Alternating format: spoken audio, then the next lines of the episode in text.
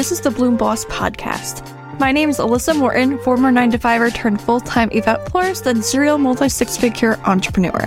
Every day, I'm bringing you an inspiring conversation, quickie mindset episode, or lesson learned to help you take the leap of faith into building a floral based business. Thanks for starting your day with me. Now, let's boss up.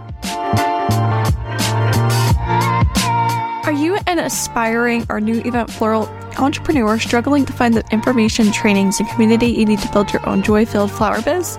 Come join us in our Bloom Like a Boss Club, the exclusive community for event floral professionals. Each week, our members receive a new design and recipe along with monthly group trainings and bonuses for being part of the club. Visit the link in the show notes to learn more.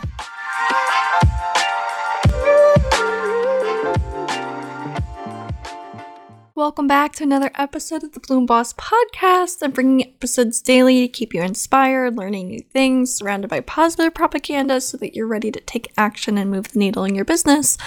Today, I've got a really juicy episode because I see this all the time on Facebook groups and people talking about it the Honeybook versus Dubsado debate. So, for those that don't know, Honeybook and Dubsado are both customer relationship management systems. They help you to keep track of your projects and stay really organized. They give you like a portal for the clients to log into, upload their photos, they can sign contracts, they can view their proposal, they can pay their invoice, you can create automatic payments, all of the things. And it's really helpful, and I encourage every event florist to have one because it really showcases your professionalism like and it helps keep you looking organized and when you have a tech stack that's easy for them to navigate like it builds more trust in your business because they're able to see what you're working on that you've got all everything that you need to bring their vision to life for their big day so i'm bringing you a unique perspective because i've used both and i've used both for a while and i'll tell you why i used one over the other and what made me switch and those kinds of things so I started my business using Honeybook and I loved it. Like I have no reason not to love it. And now I currently use Dubsado and I love it and I don't use Honeybook anymore. So when I first started my business, I used Honeybook. I loved being able to systemize my business, to automate all of my email workflows. I loved having the online portal that clients could log into. They felt it really easy to navigate. They felt it was easy to learn and that they didn't get confused and it was great.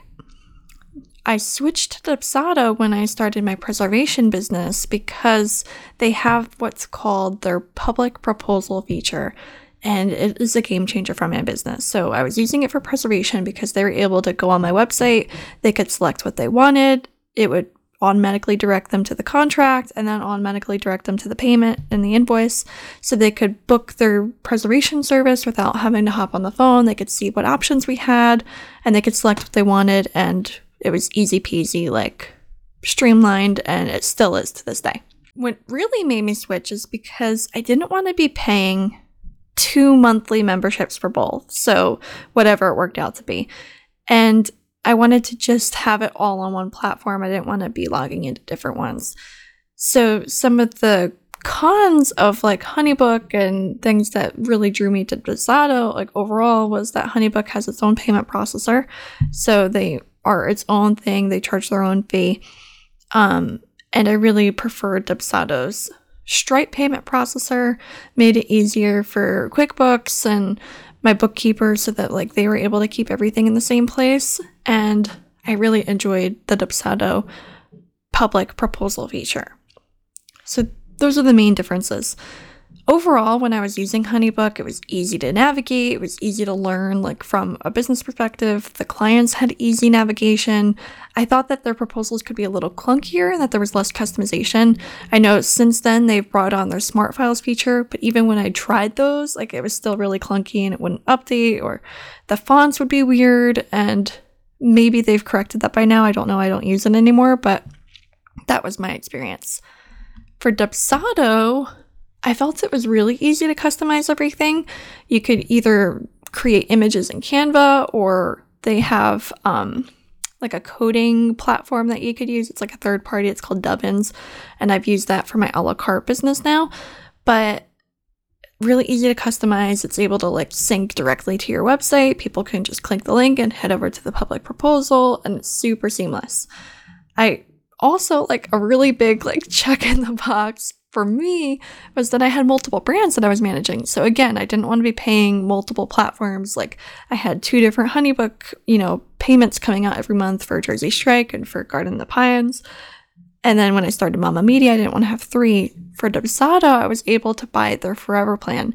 They don't do this all the time, but they came out with like a sale and it was like a cash injection for their business that they created it and they offered, I think it was like 1500 people their forever plan which was like 1500 bucks and you bought it and you never have to pay it again for the rest of the life of your business. so I was like, hell yes, I'm signing up for this right now. And I did.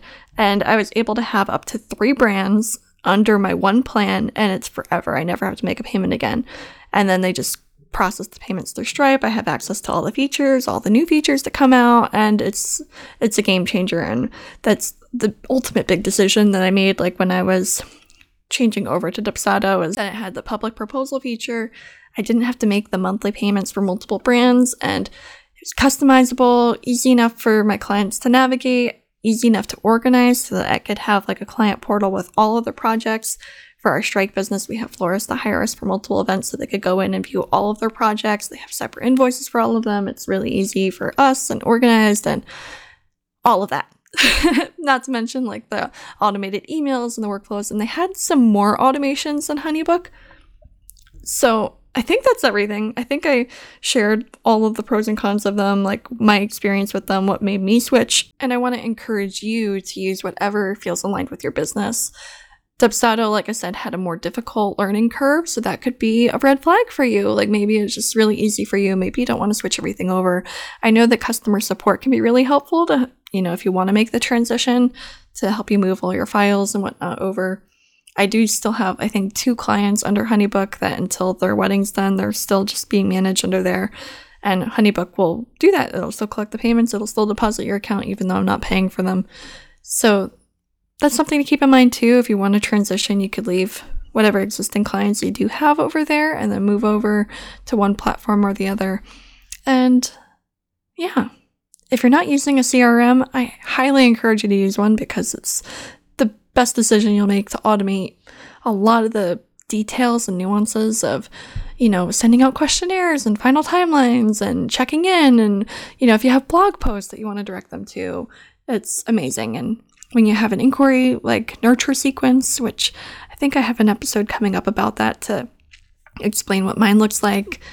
And yeah, it just really helps you stay organized, convey your professionalism, and overall grow your business. That's what we're all trying to do here. And I encourage you to just try it. I know that they both have free trials, so try it out and see how much you love it. That's all for today. Let me know what you think. Send me a DM and let you let me know like what you're using. I'm curious. Like I want to do a little bit of a poll and see what everybody's doing so that we can see how many people are pro Honeybook, how many people are pro Dubsado, or if there's something else that people are using that they love. And it's you know, working for them in their business. Have a great day, everybody, and I'll see you tomorrow. I hope today's episode inspired you on your floral floralpreneur journey. Make sure to check out the show notes for a rundown of today's episode, along with the important links and resources we drop for you. If you enjoyed this and want a deeper dive into some of the topics we discussed here on the show, make sure to join us in our Bloom Like a Boss Club, and I'd be grateful to see that you shared this episode with a friend or on social media and left a review on Apple Podcast. Lastly, if no one's told you today, I want to remind you that you can build a successful business while playing with flowers. Now let's get out there and boss up.